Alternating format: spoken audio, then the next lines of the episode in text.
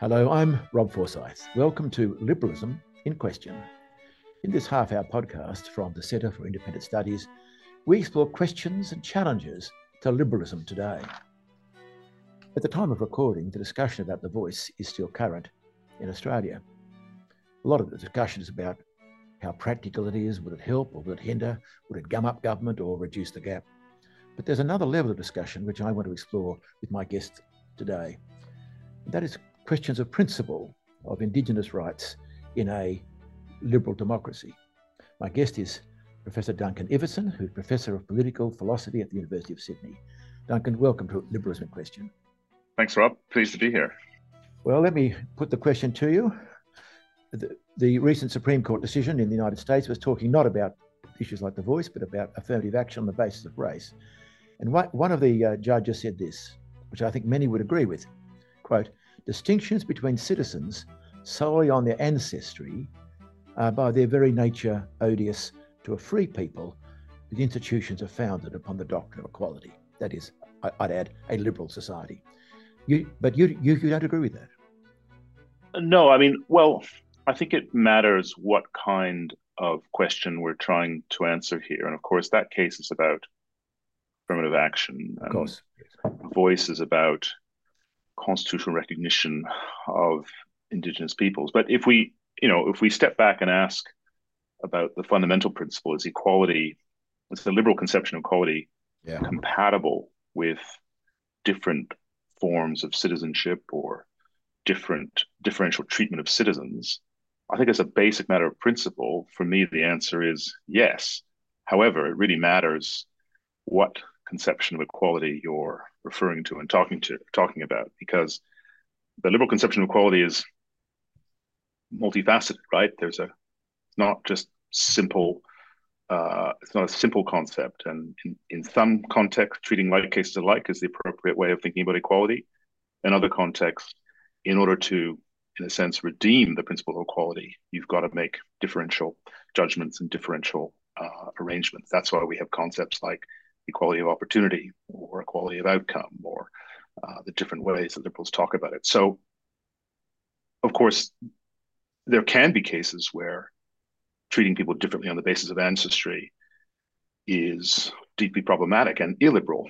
But there are other cases, as in the United States, uh, where the principle of equality is compatible with some forms of differential treatment.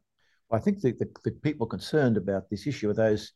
I've got one other quote, quote from Greg Sheridan, who's been a popular um, mm. opponent, saying that this proposal marks, quote, "a tragic regression in Western politics, a repudiation of, quote, the ideal of civic universalism that distinguishes Western civilization at its best."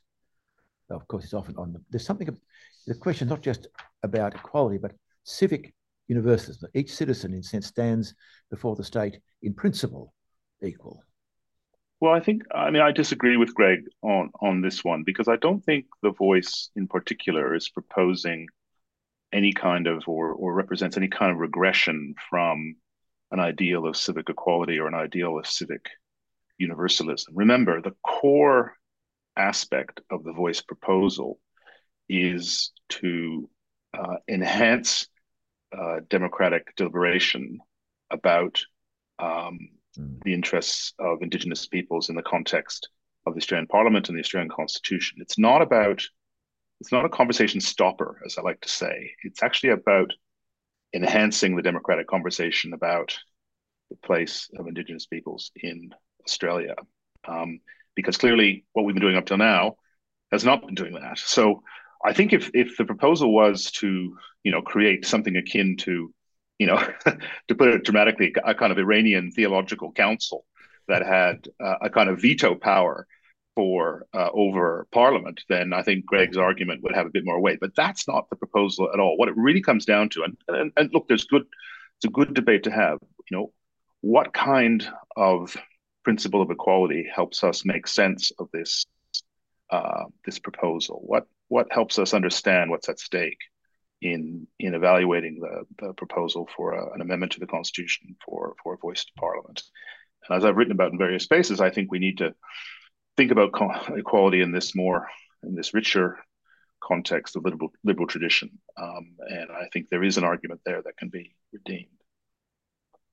The concern, I think, for many is the notion of constitutional rights, even even even if it's rights to be, belong to an advisory assembly. I'm not mm. hearing I'm not hearing objections to the idea of there being a, a a body that advises on behalf of Indigenous people any more than any other bodies uh, advise governments and parliaments on all kinds of things. It's the constitutionality, I think, is worrying people about whether this is a challenge to the liberal principle. Yeah, well, I don't think, uh, again, um, you know, if one of the core principles of liberalism is this reconciliation between uh, liberty and equality, and the extent to which democratic institutions help us reconcile these two sort of core concepts, I think for me, the voice is a, a kind of elaboration or innovation within that context, right? So the, the, the point of recognizing um, the voice in the Constitution is a means of addressing the, the fundamental place that Indigenous peoples have in Australian society and in the, sort of the history um, of, of the country. And I think, as I said, if the voice was a proposal to somehow um, separate uh, the uh, situation or or Indigenous peoples from the state, if it was if it was there to, in a sense, override the the, the decisions of Parliament, then I think we'd be in slightly dicier dicier territory. But it's not. It's essentially about democratic deliberation fundamentally. You just mentioned there, Duncan, um, the historic place of Indigenous people in Australia. Now, as I understand from reading you, that's a very important point you want to make. It's not just any minority group. There's something important. What what what is important about the historic place of Indigenous people that that persuades well, you? Well, I mean, I think, I, I mean, for me, we have to take seriously the the the history of the settlement of Australia, and I think there is something fundamentally important to our assessment of the extent to which the voice is compatible with liberal democratic institutions, and thinking about the fact that Australia was colonized, that Indigenous peoples were um, sort of political entities when when Australia was first settled, and that aspect of Australia's constitutional settlement has remained unresolved. So I think there is something distinctive about the situation of Indigenous peoples that does distinguish them from migrant groups or other kinds of, of of groups that you might want to sort of compare or contrast. Or I've heard people say, well, why isn't there a voice for, you know, the Greek community or for the Vietnamese community, or that Indigenous people have the same, you know, access to the voice that those other communities have? But I do think there is something important and distinctive about the situation of Indigenous peoples. Now, unlike some, I don't think that means that, therefore, um, you know, The, the the sort of norms and values of liberal democracy don't apply in this case. Quite quite the opposite. But I think the challenge is, can liberalism uh, acknowledge and address those distinctive features of this case? And I think the voice is a reasonable um, response to that. Uh, Duncan, tell me more about the what you said. It's unresolved. What what what is unresolved in your in your view? Well, I mean, yeah. Look, it's a really good question. I mean, for for me, what's unresolved is the place of Indigenous peoples in the constitutional order of Australia. Um, to a certain extent, there's been a kind of negative process, right? We've a very slow process of removing various aspects of that history. So, you know, the White Australia policy, um, the Mabo decision, um, one could argue the, the the counting of Indigenous people in the census from the last referendum. So there's been a process of sort of subtracting some of the uh, explicitly uh, discriminatory, racist components of Australia's constitutional and legal and political order. What remains unresolved is the appropriate place of Indigenous peoples in the constitutional order, given what I take to be their distinct status as Indigenous peoples. That's the part that's unresolved. And if you look around the world, different countries have addressed that in different ways. Canada has recognized um, Aboriginal uh, and First Nation treaty rights in their constitution. The United States has the domestic dependent nation status. That was a, a kind of judicial doctrine articulated in the nineteenth century that sort of governs their um, uh, First Nations uh, position in the constitutional order. And of course, in New Zealand, you have the Waitangi Tribunal. Yeah. That it's a way of, of managing those relationships. Australia lacks any structure for doing that. And I think this is partly, I agree with you, this part has been sort of missing a bit from, from the debate. You, um, can I push a bit further here? Is there actually a question in your mind, therefore, about the legitimacy of the Australian Liberal state until so, this is resolved? Yeah, um, look, yeah, is, look, is, I mean, is, is, is that what you're implying? I do, I, I am, but let me put that in the context of, of a liberal principle of le legitimacy. So for me, um, you know, le legitimacy is is an idea that relates to the ability of the state to justify the coercive power it exercises over the citizens who are subject to those coercive powers. So there's a kind of justific justificatory um, sort of demand there. And um, the other thing I think that's important about a liberal principle of legitimacy, and this draws on different aspects of the tradition, but maybe most famously from the sort of more Republican side, the sort of more Rousseauian side, is that legitimacy is something that is constantly in question, that is constantly being tested. Now, that's not to say that at any given moment in time, if you know, I don't like paying my taxes, I don't think the state is legitimate. But in, I'm sure many listeners feel that way. Uh, fair enough. But, um, you know, the legitimacy, you know, Rousseau had this this idea uh, of sort of continuous consent, this continuous demand, this continuous sort of challenge to the state to uh, justify its legitimacy. Uh, I mean, I wouldn't go so far as Rousseau does, but I do think legitimacy is always uh, a question uh, being asked. It's always a question at stake in liberal um, democratic uh, context. And I think the case of Indigenous peoples is a very interesting one, not, I think, on some kind of, you know, uh, almost technical grounds that they never consented to the establishment of the state in the first place, but more, are, you know, are, is the state fulfilling or is the, is the state meeting the justificatory demand that liberals have for Uh, legitimacy? And I think there's a, a reasonable case to be said that um, that's a question that is still uh, a live one when it comes to the situation of Indigenous peoples, at least in Australia. So you don't think the lack of consent is in, originally? I mean, uh, no, I mean I'm not a big that, yeah. Look, I'm not issue? a. Big, I don't. I, I mean, I think I think I, I, I'm not someone who thinks that legitimacy is grounded in in some sort of primal consent moment. I think it's no.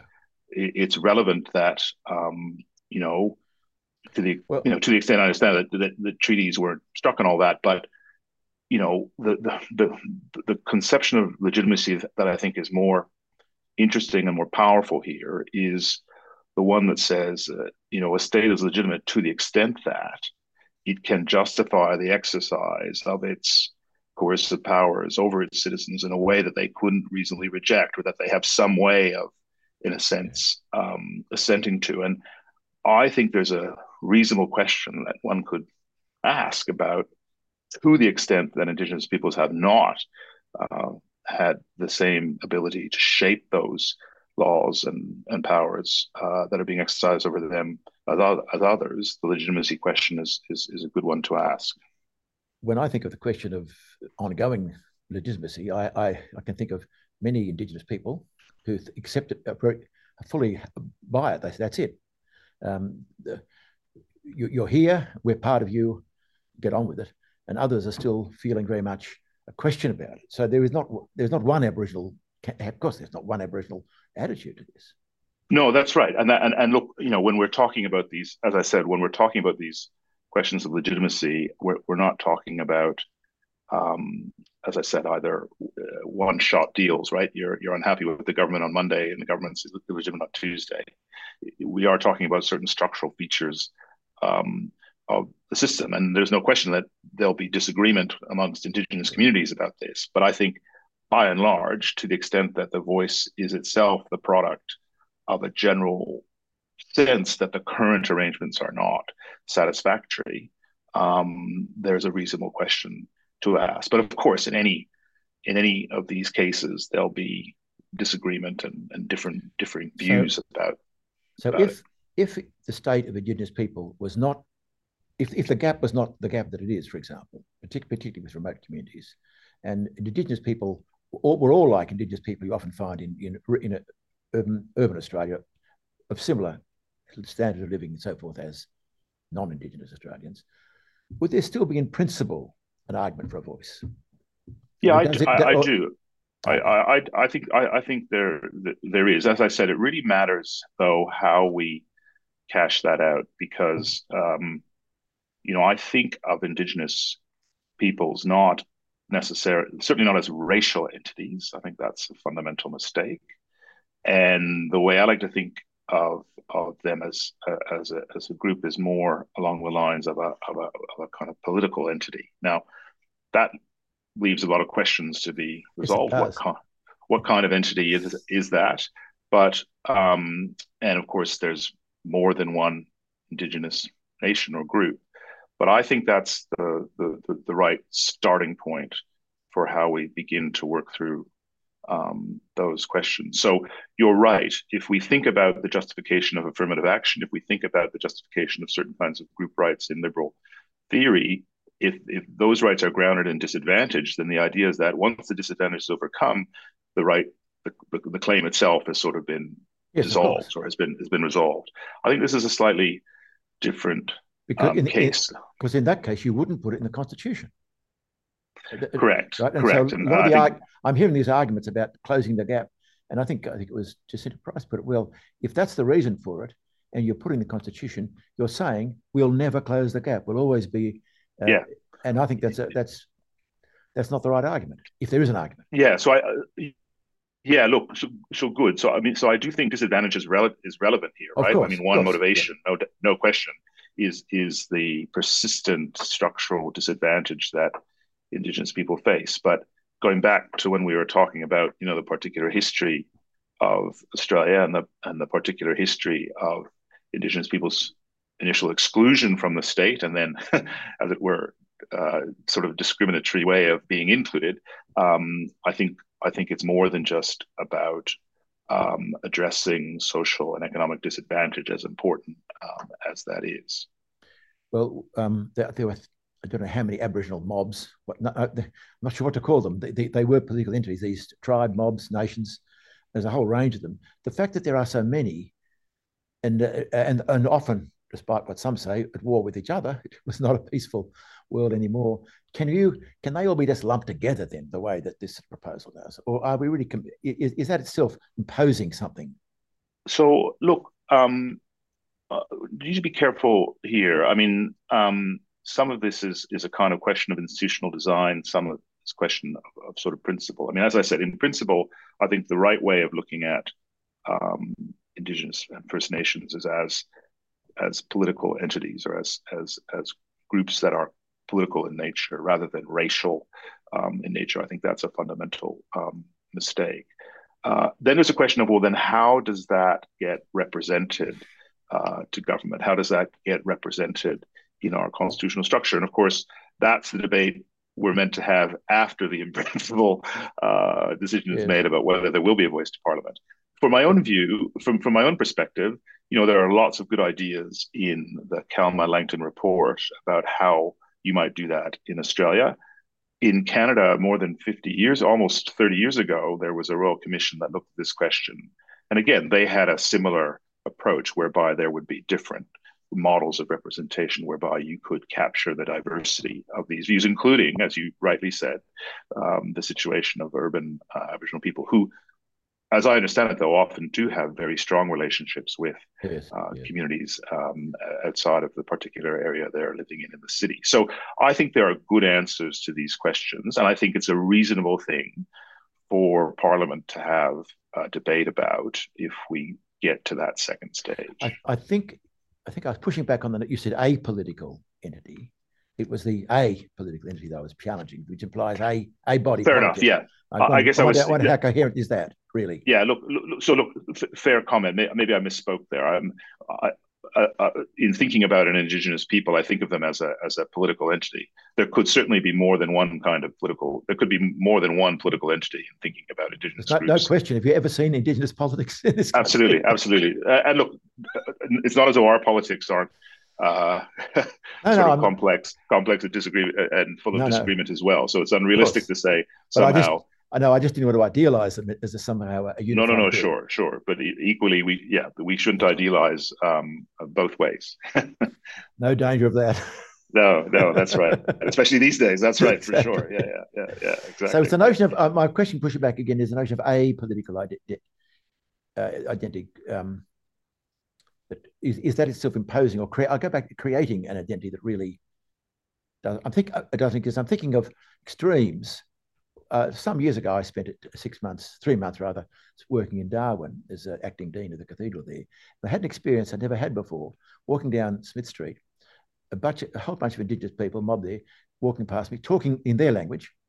Mm-hmm. And, men, and we, we passed each other like two different worlds. Mm-hmm. Right? And that, uh, that was quite, uh, the, the bishop told me that's what Sydney was like uh, in the eighteen thirties. Then I meet my Indigenous, well, I've got friends I work with. One person only discovered he was Indigenous the other a few years ago. His, mm. That person was fully, for all intents and purposes, part of the wider settled nation. Mm. And I thought, I'm trying to work out how to bring those together. One person who maybe one sixteenth or discovers an Indigenous ancestor versus those who are very much today living um, primarily as a political entity in their own mob, mm. like in Darwin. Yeah, yeah look, I mean, these are... That, is, is yeah, no, I, I hear what you're saying. Yeah, I mean, these are, these are often vexed issues, but you know, mine, of course, we know that Indigenous communities themselves have, have very sophisticated, long-standing ways of, of managing and dealing with membership questions, right? So it's not as though this isn't an issue that Indigenous groups themselves aren't deeply familiar with and have means and, and ways of, of managing. So that's so that's one thing. I think second thing, I think what you're getting at is, well, you know, how could a voice actually incorporate or make sense of, of, of this diversity and this well, range of, of well it's it's, of, it's not so much practically how, which I think you're right, that's who knows how that'll work out. It's mm. for your argument to be a good argument, you're saying there is a political identity, it's not racial. Yeah. You made that point, which mm. and I'm trying to I'm just asking the question. Um it seems to me very a very ragged political identity at certain ends of its spectrum. Sure, sure, sure. I mean, maybe ragged wouldn't be the word I use, but there's no question that it will be more diffuse. Diffuse, mm, that's better. It's about safe. Yeah, yeah, it'd be more diffuse at yes, some points diffuse, than yeah. than others. But you know, don't forget this is um, um, this is an issue that Indigenous communities have been dealing with for quite some time, and um, to put it mildly, and as I said, they have their own uh, mechanisms and norms and ways of of dealing with membership questions. It's complicated, though. I'll say that. Oh, for sure, because of course membership of Indigenous groups has been uh, mediated through um, the state as well. The state has intervened in in, in, in yeah. these areas as well, famously in you know in North America around blood quantum um, and all that. Uh, something that was imposed on on Indigenous communities, but then acquired a kind of life of its own. So you're right; these are complex questions, but I don't think they are of sufficient complexity to somehow suggest uh, a kind of in principle objection to to them uh, being a way of thinking through these these matters. Let me come at this uh, another question. I call this a statute of limitation question. Mm-hmm. So recently, I saw an article by a critic of the Voice that cited the Norman invasion of Anglo-Saxon Britain and uh, that went on in you know ten sixty-six and all that, and wondering whether Um, I think no Anglo-Saxons are claiming rights against the Normans at this stage. It's just it's just too long, far ago, too mixed up. Is there a statute of limitation in matters like this, where it's just simply, it, it, it sure, no no state. I think you say in your book, was it a Hegel? Well, no, it was um, a Leviathan. It was uh, Hobbes. Hobbes. This no no human state has a clear conscience about its founding. Mm. I think I think that's mm. a, a salutary yeah. reminder. We're yeah. all in that yeah. situation. Is there a time at which you say, look? Yeah, it, it it maybe could have been better. Yeah, there's challenges of legitimacy, but frankly, let the past be the past. It's too long ago. So As I you think would I, with the Norman invasion of, of, of Britain. Sure. I mean, I I think in, what's critical of England, I should say England. I, I think what's critical here is, I mean, in, in the extreme case where the where the where the people in question literally no longer exist or are are indistinguishable from. Um, Uh, in the way that they were at the time. I mean, in those cases, sure, there there might be a statute of limitations. I mean, if if if a people has literally vanished, but I think I don't think that's the right comparison in this case, because clearly um, First Nations people are still here. They're making claims. They're anchoring those claims in both uh, claims about historical injustices, but also contemporary arrangements. And um, there's a you know there's a case to be answered. So I think there are cases where the relevant peoples no longer exist in the way that it would make sense to talk about uh, uh, somehow uh, uh, there being a case to answer. And there is a kind of statute of limitations in that sense.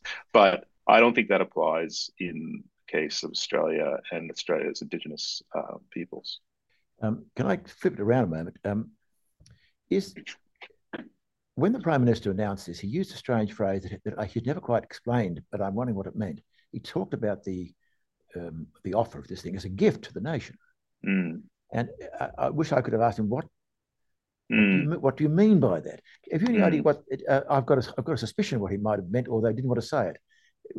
And that is, the gift is they will formally accept the um, membership in the colonial state and its institutions. So it, it'll be a kind of um, closure of uh, the claim that the state is yeah, look, illegitimate. Is that fair? I I wouldn't put it that way. I mean, my my interpretation of that comment, and I agree, it's a, it's a, it's an interesting word to use. I mean, my interpretation of that comment is it, it it's a gift in that it's an offer of a way of resolving unresolved business in Australia. It's a, a generous offer, and he's but, used the word generous a number of times. It's a generous. It's a generous. It's a gift in the sense of here is a way that we can work through these issues which are clearly unresolved. I think that's the way the Prime Minister what, intended what's, it. What's what's the unresolved issue? I think I'm looking at. So as I said earlier, I think I think the unresolved issue is is the appropriate place of Indigenous peoples oh, in okay. the constitutional and political order of Australia. That's what's unresolved. Okay. I don't think even the critics of The Voice, listening to Mister Abbott the other night on A B C television, he was quick to say, "I support constitutional recognition." Mister Dutton okay. says, "I'm I'm support constitutional rec- I support recognition." That implies that even they, although they disagree profoundly with The Voice, even they accept that there's something fact, un, unresolved in our constitutional and political order. The disagreement is about how we resolve yes, it. I think that's true. In fact, in Mister Abbott's case, he's been a strong proponent of this from from from ages. Correct. Yeah. I mean, I think he's profoundly wrong about the consequences of The Voice, but I, I, I think, you know, as I said, there's a legitimate debate to be had about what is the appropriate, you know, concept of equality or concept of civic Uh, equality to be appealed to in this case, and he's, you know, he's got a view about that. Sure, um, I'm wondering whether people like Linda Thorpe on the, which whichever that right or left, attacking The Voice from the other side, are the ones who fear this is somehow a ceding of sovereignty.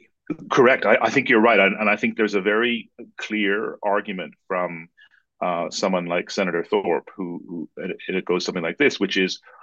Um, the Voice actually is asking us to, uh, in a way, reconcile to a deeply unjust uh, constitution. The problem lies with the Australian state and the Australian constitution. The Voice is asking us, in a sense, to to reconcile with that. So for for someone like Senator Thorpe, the the, the question is, is, is a sort of even more first principles-based one. It's it's...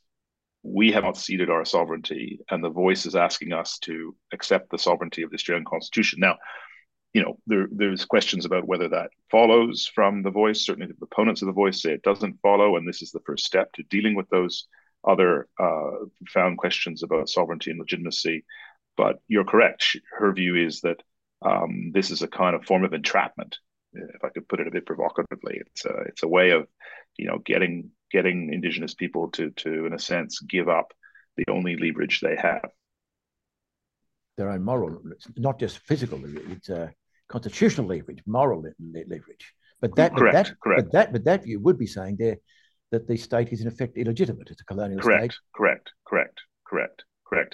And I think, like I said, I have a slightly, I have a different view uh, about the, both the nature of legitimacy and and and also about the the the the role that The Voice Um, could play. As I said, for me, The Voice is a is a quite innovative way of putting in place a deliberative uh, mechanism to actually work through these issues between Parliament and the appropriate representatives and in the appropriate context of, of Australia's constitution. So I don't see it as a as a form of entrapment, but I well I understand I understand the the, the objection. I understand the critique.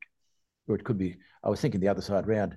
There's a sense in which maybe it is a making of peace, although I, I thinking practically, I fear if it does come into being, the uh, uh, massive over-expectations of achievement, at least in the short term, will be very serious, I think. Sure, expectation, man yeah, expect, it's a horrible phrase, expectation management is, is really, is is a risk, I have no doubt about it, but there's also risks in, in either not addressing these issues or, um, you know, addressing them in other ways that might be less, even less, as, um, less attractive. Professor uh, Duncan Ivison, as we come towards the end, can I put this question to you then? We, you, you've, you, you've made the case, as have many of the critics of The Voice, for some sort of serious constitutional recognition that, that's needed. It's needed. My question to you is, what, why this way rather than other way? Because it's this way which is turning controversial. It's the constitutional enshrinement of what looks like a, an assembly with only some Australians can vote for, not others. Why do you think that's worth the trouble and not just go to another way of solving the problem? Because, as I said, I think I think what's distinctive about the proposal for a voice and what's innovative about the proposal for a voice is that it, it it's it's a claim about enhancing Australia's democratic conversation, not undermining it. If it was a claim, as I said, for veto power, for establishing a kind of theocratic council that could that sat over and above Parliament, then I'd have a problem with it. Um, but it's essentially, for me, a deeply democratic move. It's about broadening the democratic conversation. It's about enhancing the voices of uh, Australia's First Peoples in a way that uh, I think is is relevant to uh, resolving the unfinished business of their place in our constitutional and legal order. And moreover, it's very it's it's very different from even a rights claim. So the claim is not to embed certain rights in the Australian Constitution that pertain to Indigenous people. The claim is to embed a democratic conversation in Australia's Constitution that pertains to Indigenous people. And I think that's a really interesting and powerful uh, claim to make. So your argument is that it's an addition which doesn't subtract from the liberal nature. Correct, correct, correct. So my argument has been in a number of places very much, uh, you know, running against the line that uh, Greg Sheridan and others have, have, have, have run, which is somehow the voice is a, is, is a kind of resiling from liberal democratic values. I actually think it's an expression uh, of liberal democratic values uh, appropriate to the times we live in and appropriate to the particular uh, history and context that Australia faces. Well, um, that's, I was going, I was going to be like saying that's a, um... unusual, not commonly held view, but I'm very sure. keen. But, but that's one reason I'm so keen to, to talk to you, because uh, that I've heard very little discussion on this on the matter we've, we've discussed today uh, mm. in the debate, and we at the Centre for Independent Studies are very je jealous of our commitment to liberalism in its in certain forms, and therefore what you have to say is both of great interest and in many cases will be quite controversial amongst us. No, like I'm, I've enjoyed the conversation. Always happy to have it. Thank you very much. That's Professor Duncan Ivison, who's Professor of Political Philosophy at the University of Sydney. This has been another podcast from the Centre for Independent Studies in the Liberalism in Question series. We rely on the generosity of people like you for donations to advance our cause. Check out the links on the website to see how you can be involved. I'm Rob Forsyth. Thank you for listening.